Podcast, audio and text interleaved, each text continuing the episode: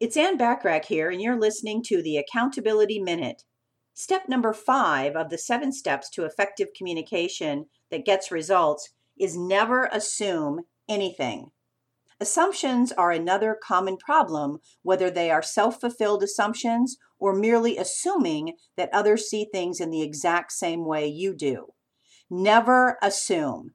The fact of the matter is that most people do not see things the way you do, nor do they have the same feelings as you do. The less you assume, the better.